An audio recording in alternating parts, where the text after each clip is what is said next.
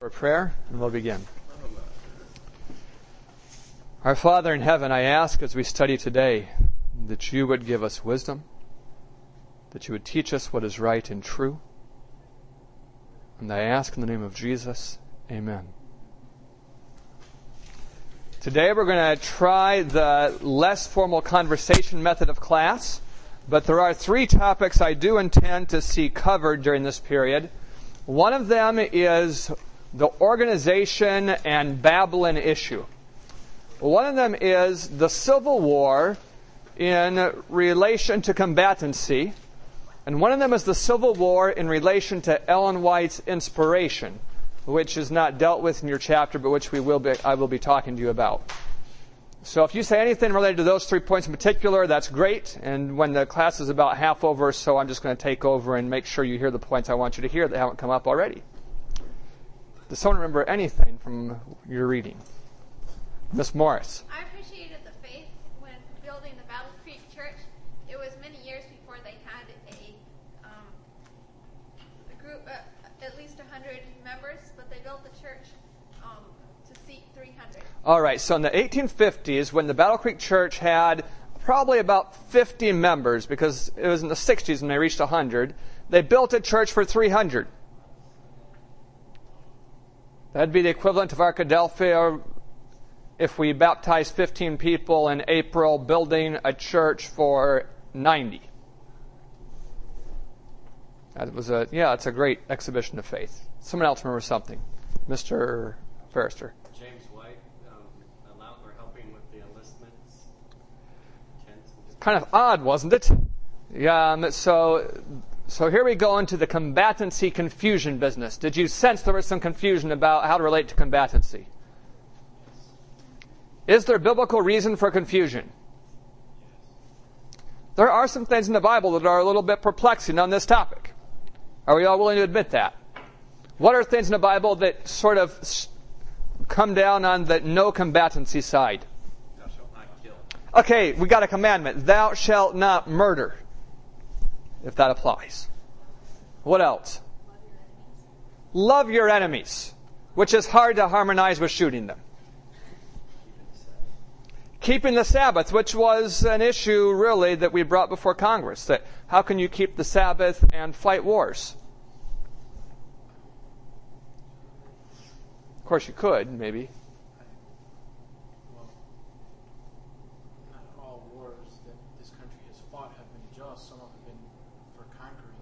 So Mister Arney brings up another issue. Maybe we could fight in the Civil War on the side of the North, but could we fight in the Civil War on the side of the South? No. Isn't that a fair question? Adventists in the South, does that mean that they can't that they can't volunteer? Or what if they're drafted in the South? Is that different than if you're drafted in the North? That's a fair question. Okay, but I'm looking for verses inside of non-combatancy right now. Because okay, that's on the side of non-combatancy if it's an unjust war. Any any other things in the Bible? There are more, but let's go on here. Anything in the Bible that looks like it's on the side of combatancy? Okay, for example, God instituted lots of wars.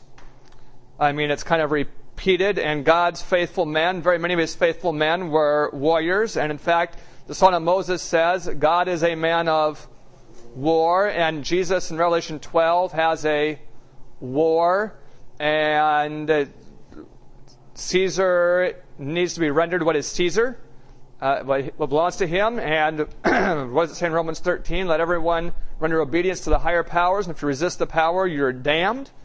And um, anything else on the side of combatancy? Get a chance to look it up here. It says a continuing understanding of Revelation six twelve through seventeen, Revelation thirteen. Okay, Revelation thirteen is talking about America and prophecy, and it's kind of a weak argument, to be honest with you, Mister Risley, but they're thinking that America is going to be on the wrong side. Do we want to be fighting to support the power that's going to be fighting against God's truth in the end? But truly, that is not a rounded solution. It's not going to help the people in Colombia, and it's not going to, like Bogota, it's not going to help the people in South Africa. If we're going to come to a doctrine on this thing, it's going to have to be not so much situational as biblical. Does that make any sense to you what I'm saying? Okay, so let's talk about what did happen, and then we'll talk some about what should have happened. So James White, as Mister Forrester mentioned, was very concerned to keep Adventist young men out of the military.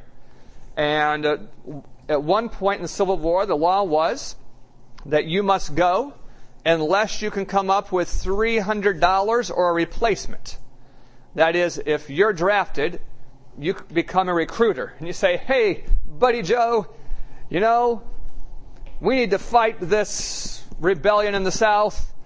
And I've been drafted, but I was thinking I'd let you go in my place. You know what I mean? But that's that's what you're doing, right? You're recruiting someone else. So you're promoting the war at the same time that you're conscientiously against it, which seemed inconsistent to some. Can you understand how they felt?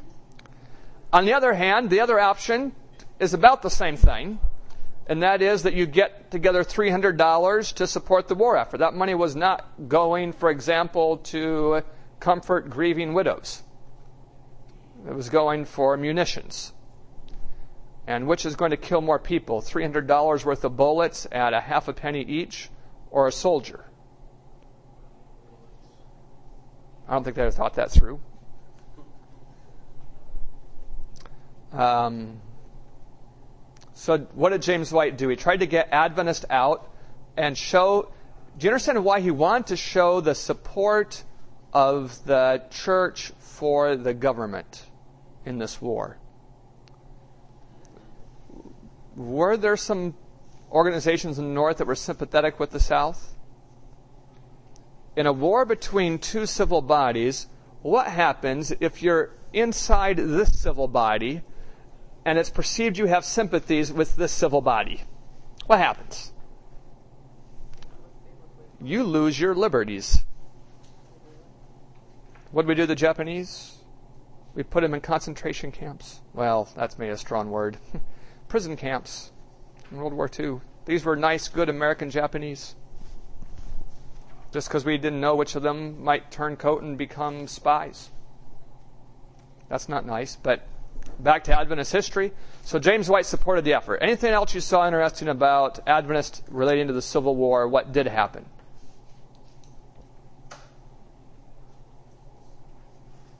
Yeah. It kind of covered it, but basically they divided into three groups.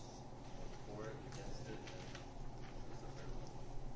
and... Okay, nerds, you're saying Adventists divided into three groups. Yeah, we ended up having a lot of confusion on this. In fact, James White wrote an article in the paper called The Nation, which was itself sort of confusing. If you read the article The Nation, you're not quite sure whether it's supporting combatancy or not. And then certain Adventists ended up saying, we believe the Bible says thou shalt not kill. We are not going to kill. If that means that we're put before a firing squad, we're not going to kill. Faithful unto death we're going to be. And they prepared a statement to give to their state legislature saying that if we're drafted, you can shoot us if you want to. We are not going to participate in this war. Which to some of us might sound kind of like virtuous courage. But it was nearly the first time Ellen White spoke up in reference to combatancy. You know what she said? I'm paraphrasing terribly. She indicated that those men did not know what they were talking about. They had not faced death, and if they did, they would find their bravery falling to pieces. And that we should be very careful not to give any indication that we have any sympathy with the South, that we have no sympathy with rebellion, that, and she went on to talk about how those who were very bold in saying how they would be conscientious, that that bravado was not a virtue.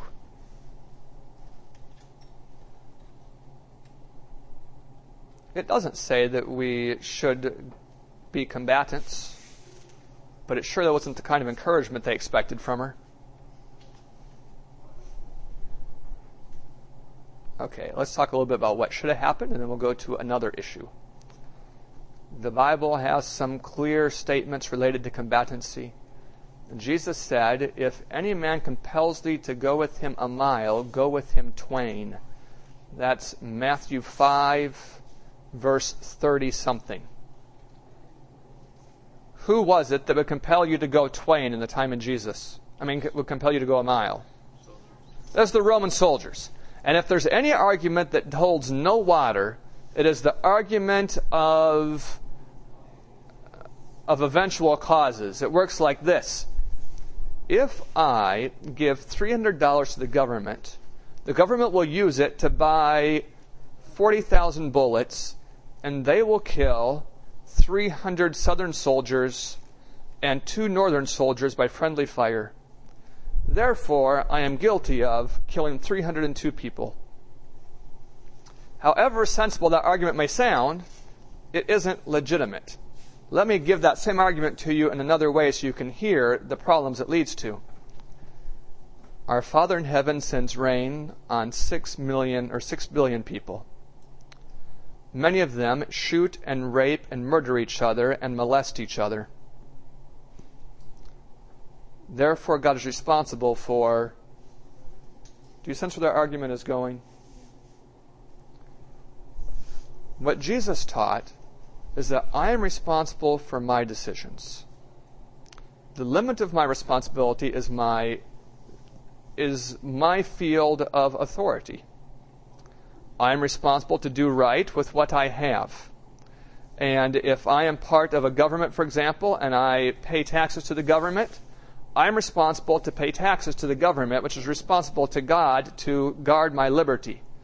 If the government does not take care of its responsibility, that does not release me from my responsibility. So in fact, Peter and Jesus and Paul all said, pay your taxes. And you know how the three of them died? At the hands of the government they said to pay taxes to. At least Jesus knew it was coming.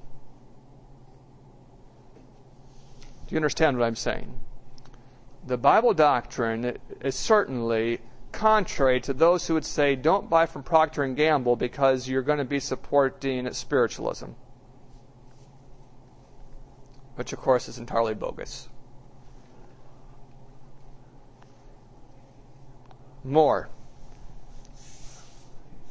You have Bibles? Do you have Bibles right here? Mm-hmm. If you have Bibles here, turn in your Bibles to Luke chapter three.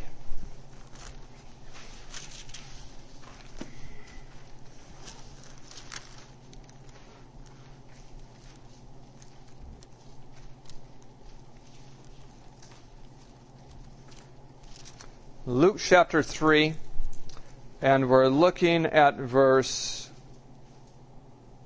fourteen. And the soldiers likewise demanded of John the Baptist, saying, "And what shall we do?"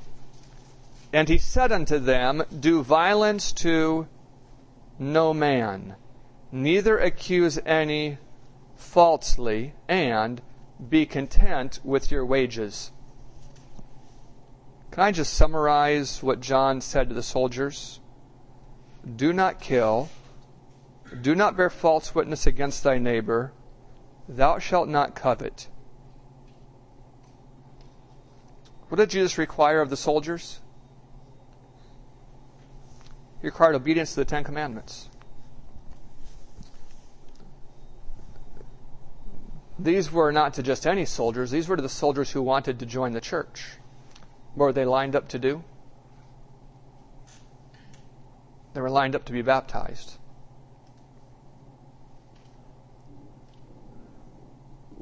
It is legitimate for the church to require of its members obedience to the Ten Commandments, even if those members are soldiers. Who are the soldiers to do violence to?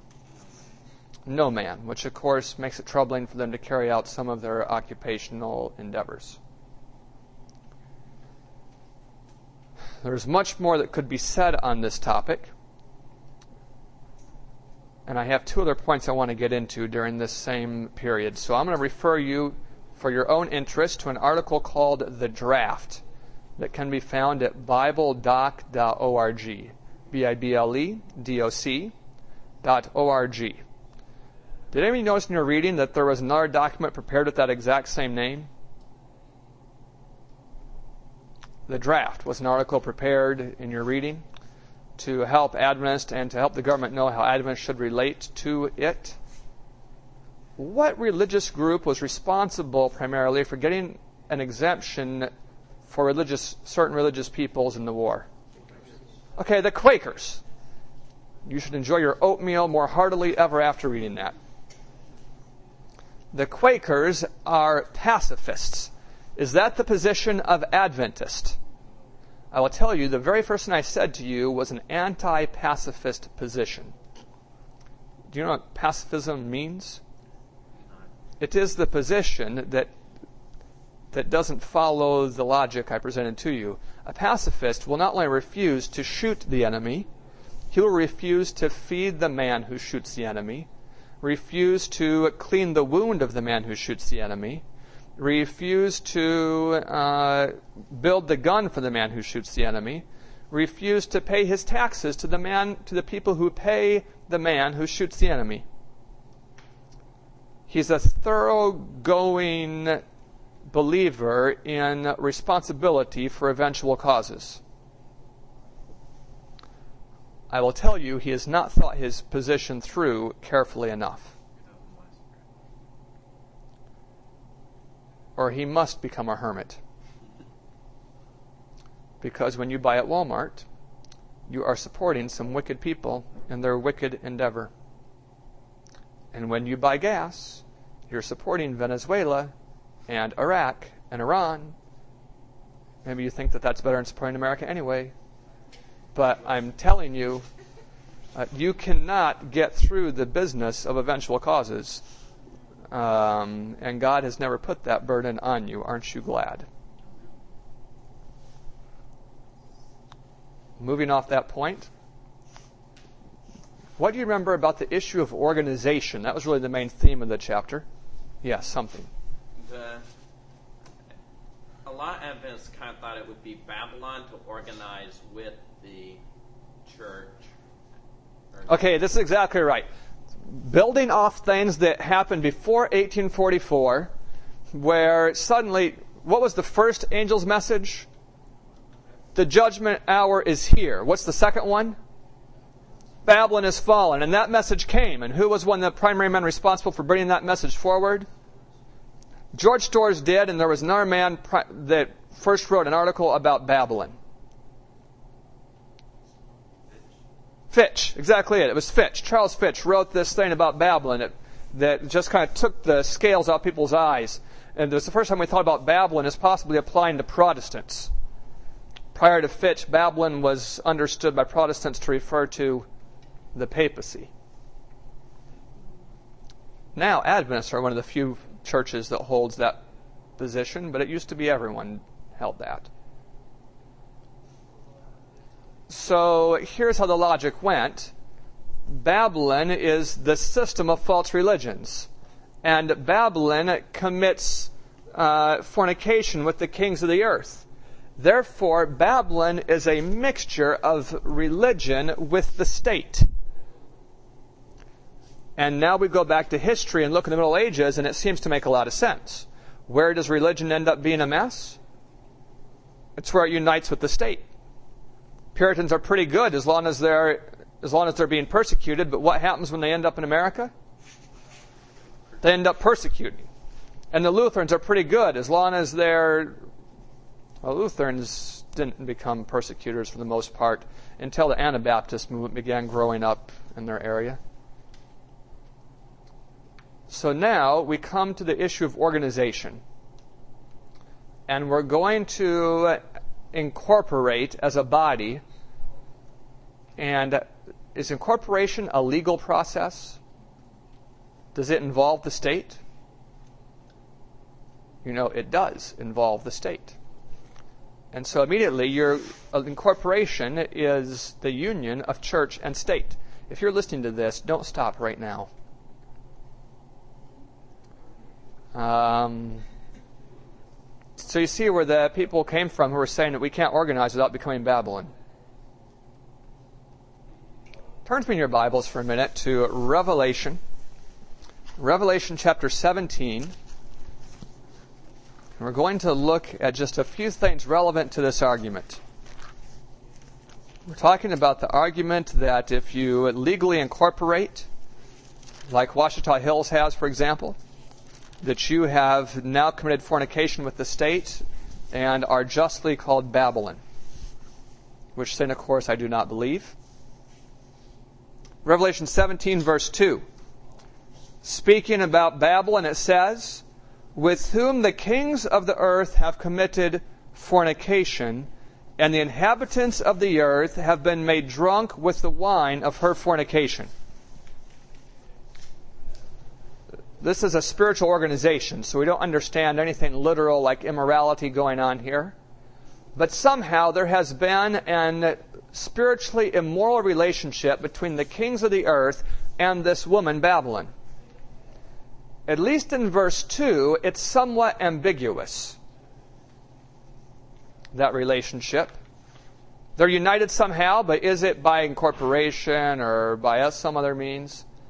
But it's not ambiguous if you move further down in the very same chapter. Look at verse eighteen.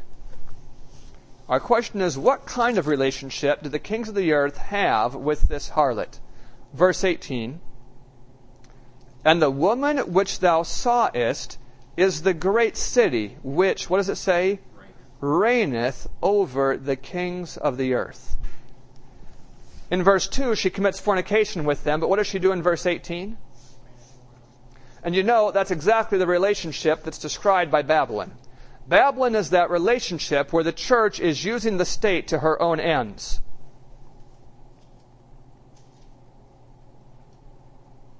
That's what Babylon the Great is, and that's what Babylon's daughters are.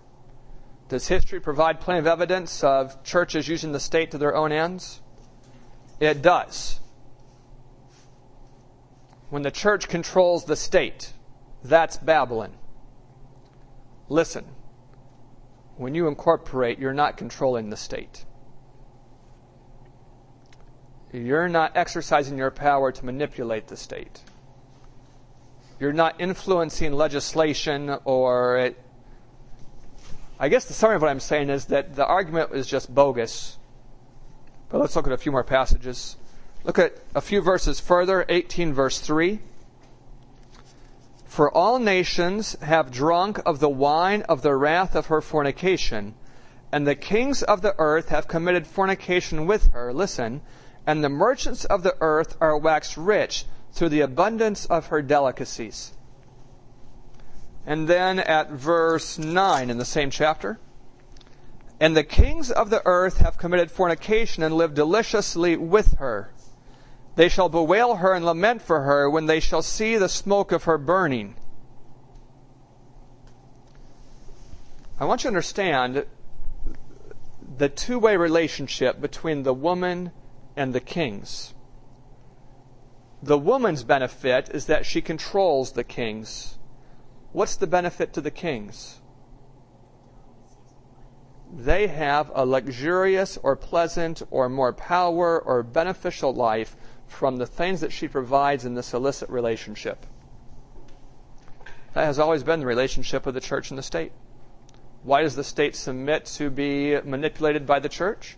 Because the church offers the state benefits, usually in terms of bribes, but sometimes islands and lands. What did Portugal get? Portugal was given India. What did Spain get? Spain was given inter in South America. Say again. Accepting for yourself. Thank you. I'm talking about the way that the relationship between the kings and this woman Babylon, it is not an innocuous relationship. It's not something like, like incorporation. It is a real relationship, beneficial to the state, it seems to them, but really beneficial to the church that is controlling them. Mister Risley. What would you say to someone who kind of believes that the state controls the church through incorporation? I would say that that is pretty near schizophrenia. Um, for example, here I am, part of a church, and would you please tell me, sir, how the state is controlling me? Is it affecting my doctrines or telling me where to go, where to work, or how to do my evangelism? Is it trying to manipulate my conference, my, my conscience? Really, sir, before you make an accusation, check the ninth commandment and do your homework. But that might not be very nice to say it that way, so I might be more tactful if he was really here.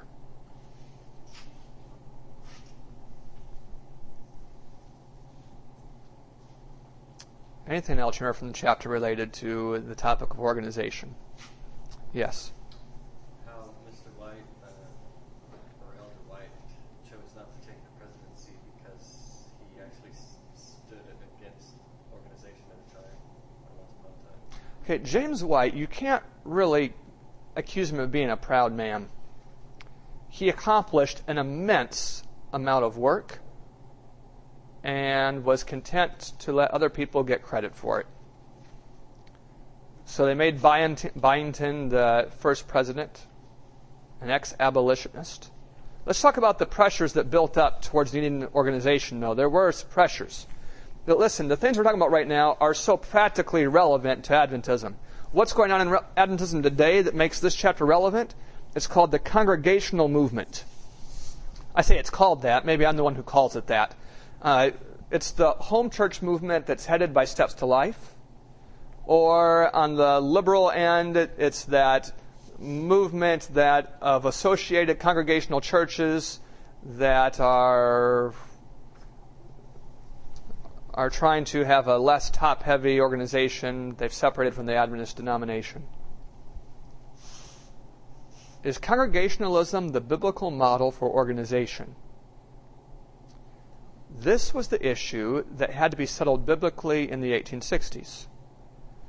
In the New Testament, you have local churches. The local churches handle their own affairs. What kind of organization exists in the local church in the Bible? Well, for one thing, you have elders and deacons. And those elders and deacons have authority to discipline their members. But what about if something gets sour in a local organization so that the whole organization is going the wrong way? Does that happen in the New Testament? Well, it happens in the church at Diotrephes. Diotrephes ends up getting control over the, the church, and he ends up disfellowshipping those who are trying to receive the Apostle John's advice. If maybe that's an understatement to call John's writings advice. Let's look at it. Turn your Bibles to the Johns just before Jude. Third John, verse nine. Third John, verse nine.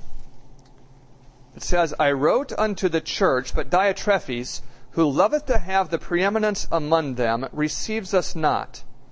Wherefore, if I come, I will remember his deeds which he does, arguing against us with malicious words, and not content therewith, neither does he himself receive the brethren. Listen, he forbids them that would, and casts them out of the church. I should just ask you, is the church in the end of that verse the true and faithful, or an organization? Isn't it very clear that it has to be an organization? Because a wicked man can't cast faithful people out of the true and faithful. Is there anything in these verses to indicate that there is an organization above the local level?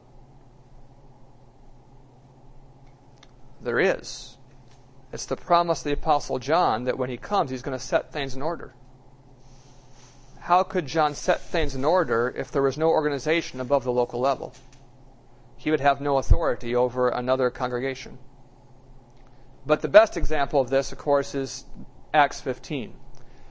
Leading up to Acts fifteen, there's a major argument between two different segments of the church. The churches that are primarily Judean and in Jerusalem, and those that are the new Gentile churches. And the question is, do we need to circumcise our boys on the eighth day? And what about all these other Mosaic laws? Paul's teaching this group, you don't need to keep them, but the leaders over here are saying you do. It's a major disagreement of doctrine inside the United Christian Church. If the church was only congregational, you would end up with two different congregational associations. associations. But what happens?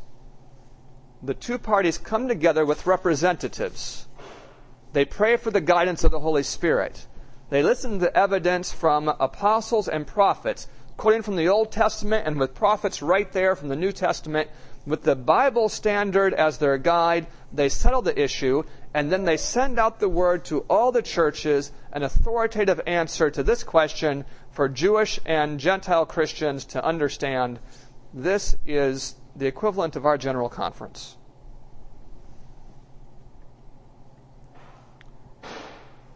The Bible certainly teaches organization above the local level for dealing with issues of doctrine. Oh, what happens if you don't have it? Doctrines that would take the, Judaish Christ, Ju, Ju, the Jewish Christians by surprise don't bother Cornelius and his, his people. And uh, errors that end up getting into Gal- the people of Galatia don't bother the Christians in Jerusalem, so that Satan working on the weaknesses in various regions of the world does not succeed in overcoming the body as a whole.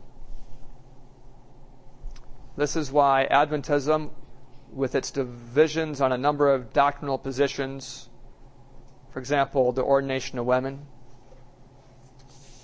though the leading men in the leading parts of the church, which are mostly Western countries, favor it in most cases, yet it has never been passed through a general conference session because Satan's errors don't take the whole as well as they take the part. So what began to happen prior to organization? We had two doctrinal apostasies going on. You read about the Marion, Iowa issue. And there was something in Waukon, and there was something in Michigan. Pastors who became disaffected. Wasn't that story interesting about the pastors in Michigan? Pastors, maybe I'll just break off and tell it briefly. Here are the two pastors in Michigan, and they happened to hear one of their members arguing with a woman. And they hear her say a profane word in the argument. Now, that is grounds for discipline. But of course, first thing she needs to do is repent and confess. So in a church trial, they bring her and they and she will not confess that she said the word. She won't, she won't, she won't. She's lying there in public. And they're getting frustrated and angry. How can she do this? We have two witnesses. And then Ellen White shows up.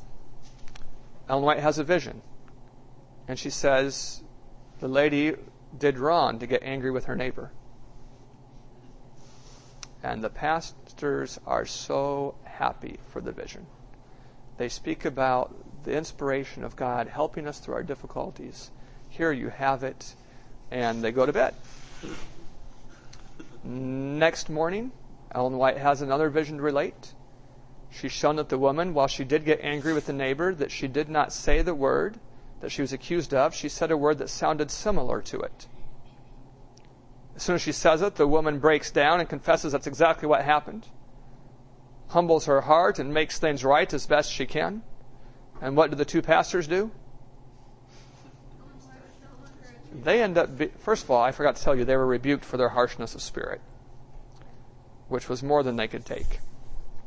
And they became the leaders of uh, rebellion that became called the Messenger Party. So there was rebellion caused almost by personality issues, but in Iowa it was a little different. Or was it Wisconsin? I forget which place the next thing happened. But in the other place, there were many non-Sabbatarian Adventists. And you know, the non-Sabbatarian Adventists, I told you how they stepped off the platform of Millerism, and they most of them got into what was called the age to come theory, interpreting the prophecies as if there was going to be a thousand years of peace here on earth, things are going to get better and better. And a couple of them were convinced about the Sabbath, and so they became Sabbatarian Adventists. But when the Review published an article on the millennium, they never had been convinced about the millennium. So they began to fight against that doctrine and uh, began to join with the Messenger Party in promoting their doctrinal errors. But eventually they totally rejoined the other Adventists, so they gave up the Sabbath and they lost their influence there. Here's the point I want to make. Without organization, you can't do anything about that kind of thing. I mean, you can say those are bad men, but you can't remove their authority to teach. You can't hire a new pastor to replace them. Without organization, even disfellowshipping is kind of an odd thing. What does it mean to be fellowshipped? And if you disfellowship me, maybe I'll just tell you you need to leave church instead. Without organization. There was something else that led to a need for organization. Besides the need for doctrinal purity and dealing with doctrinal error, what was that? It was publishing houses owning them. Okay, churches. Owning stuff in general. This would be another argument I would say to those people who were against five oh one c threes. Do you all know how it works with a nonprofit organization? If we as a board of Washington Ministries decided this coming April that this is just too much work. We would rather devote our lives to secular business and let you all find other schools to go to. You know, you have other good options. Let's sell the property. It's probably right now worth about one and a half million dollars. And we'll pay off our debts, and that gives a good one hundred fifty thousand dollars each for the board members. And we could probably live on that for a good amount of time. You know we couldn't do that? Did you know we couldn't do that? Even if we all voted it together? Because a five oh one c three is a legal organization that has a law that says that if it dissolves, its assets, by law, must go to another five oh one c three organization with similar values and aims. They cannot go to personal people or to us. Do you see any sense in that kind of law? Without a state to protect this kind of ownership situation, if the man who owns the church building goes into apostasy, the church building becomes whatever he wants it to be. A what? A vinegar. A, a vinegar mill? Yeah. As an example? Yeah, in Cincinnati, the owner of the lot um, where the Adventist Tabernacle was built um, apostatized, and he turned the little house into a vinegar factory. Exactly, which is just an illustration. Without ownership of property, there can be no institutional stability. There's no one on campus now that if they decided to move and go work somewhere else, that we would close this thing down. But if this thing belonged to, for example, say Doctor and Missus Clark, the property personally belonged to them, well, what happens if they die and their children inherit it and their children aren't interested in continuing the ministry? Yeah. It was a very important thing, organ- organizing. And before we organized, it really held up James White to criticism. What kind of criticism? Yeah. If we have a building and we don't have organization and we have a press and we don't have organization, someone has to own it legally. And of course, whoever that is must be a selfish dude just trying to get rich by duping people. So James White was one of the real men pushing for organization. Was there any other reason that we needed to push for organization? There was. I'm just seeing if you'll come up with it. I'll give you a hint. The name of a cow. Sister, Sister Betsy. What was Sister Betsy all about? You didn't do your reading, did you, Miss Berlin? I can see the look in your face. Sister Betsy, that was the summary of, or what we called systematic benevolence. Because we had such illustrious men as J N Andrews and Lothborough, who, not because they were weak-willed, but because they had wives to support, they resigned from ministry to go into secular business. Why? You're reading about Lothborough, working hard all winter long and working in secular jobs four days a week to earn four dollars a week, and then putting all his evenings and mornings and weekends into God's work. And how much did he receive from the brethren for all that work? Zero. What he, but he didn't say it that way. He said he received from them four dollars, if you count the amount he earned, or not four, but four dollars per week, the amount he earned from his labor. Counting his own work, exactly. Then in the de- in the Depression, working for a significant period of time, he received, well, that's when he got the four dollars. The other time it was he more got, than four dollars. Yeah, he got Work, four dollars for the week. And then working in the Depression, he ended up getting, for a long period of time, four dollars cash and then half a hog. You know, it took us a while to learn about the health message. Basically, two and a ham, and a bunch of food. Because poor farmers, what do they have to pay with? Food. But that doesn't help you with your clothes. So did J N Andrews discover the tithing principle? When, when this is, you know, they had a Bible study organization to study out how to support the ministry. Did he find the tithe principle when he studied it out? He found it. So why didn't they go forward with it? You know, God is very, very gentle with his people. Sometimes we just aren't ready to advance as fast as we need to. And eventually, of course, we did. But to begin with, we are recommending an entirely different system. You're going to say something, Miz Johns? Well, the part, part of the problem with this whole thing of supporting ministers was that nobody really knew who to send the tithe to or what to do with the money that they were giving. They had these local treasurers. So prior to organization, the way they did that is they just keep five bucks in case a minister shows up, give it to him, and send the rest of the money to us to print with, to the press, and, and to do evangelism with. Listen, I got five minutes left, and I need to get to my third topic, so I, I'm going to jump to it. Um, Ellen White wrote quite a bit about the Civil War. My intention was to read you a bunch of it, but obviously I'm not going to get to that. You'll find it in this first volume of the Testimonies. It's in a chapter, I'll just give you a page number because that way you'll believe it's there and look it up someday. Um, it's called The Rebellion. It begins on page three fifty-five.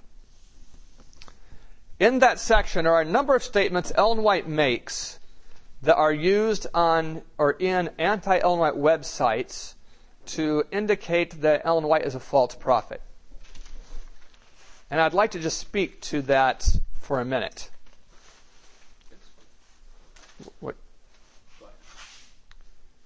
Ellen White, for example, wrote that the South was likely to come in on the, or excuse me, the South.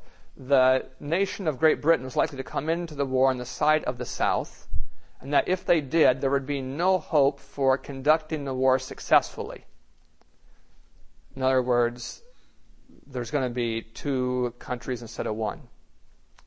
Now, did Britain join the war on the side of the South? No.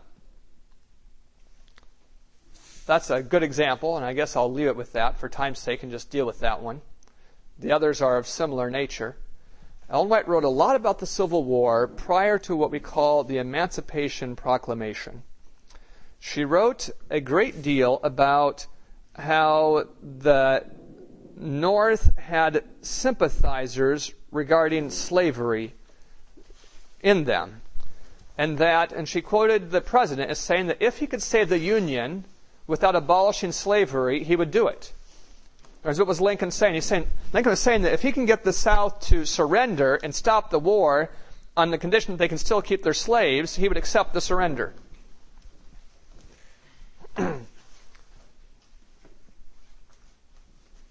under those conditions, she made statements about what would happen. But did conditions change? Abraham Lincoln speaks to it himself. He had an entire change of heart in relation to the issue of slavery. And as soon as he made his decision that slavery must go, no matter what the cost, God began to prosper the arms of the North. But more particularly, it was after the Adventist church, realizing that its worldwide work was going to fall to pieces if the war did not stop, when they devoted as a, here we are, a worldwide church, but we have a grand total of three thousand members. But when those three thousand members gave a couple weeks to earnest prayer and fasting, things began to happen fast, and within three and a half weeks, the war ended. At least the surrender of Richmond came. Does God hear his faithful few when they come to him with earnest prayer? He does. Listen, the war had already been going for four years. Two and a half weeks isn't very long in comparison. And there was no evidence when they started. I mean, there was some evidence that the North would win, but no evidence that they would win soon. Summary is, there are good answers to all the objections you'll find, including the ones about the Civil War. If you ever have any more questions, come to me and I'll talk about them. You look like you're almost raising your hand. Yeah. I noticed that Ellen White's visions became less frequent when she was neglected, when they're neglected. Okay, so let's bring this up next Monday. It is an important point about James White's opinion and how it nearly led to the end of testimonies. Let's close. Let's bow our heads. Our Father in heaven, I ask that you'll bless our time this evening, especially the meeting we have later, prayer meeting. Teach us the value of your counsels regarding education, your counsels regarding organization, your counsels regarding inspiration. And I ask for these gifts in the name of Jesus. Amen.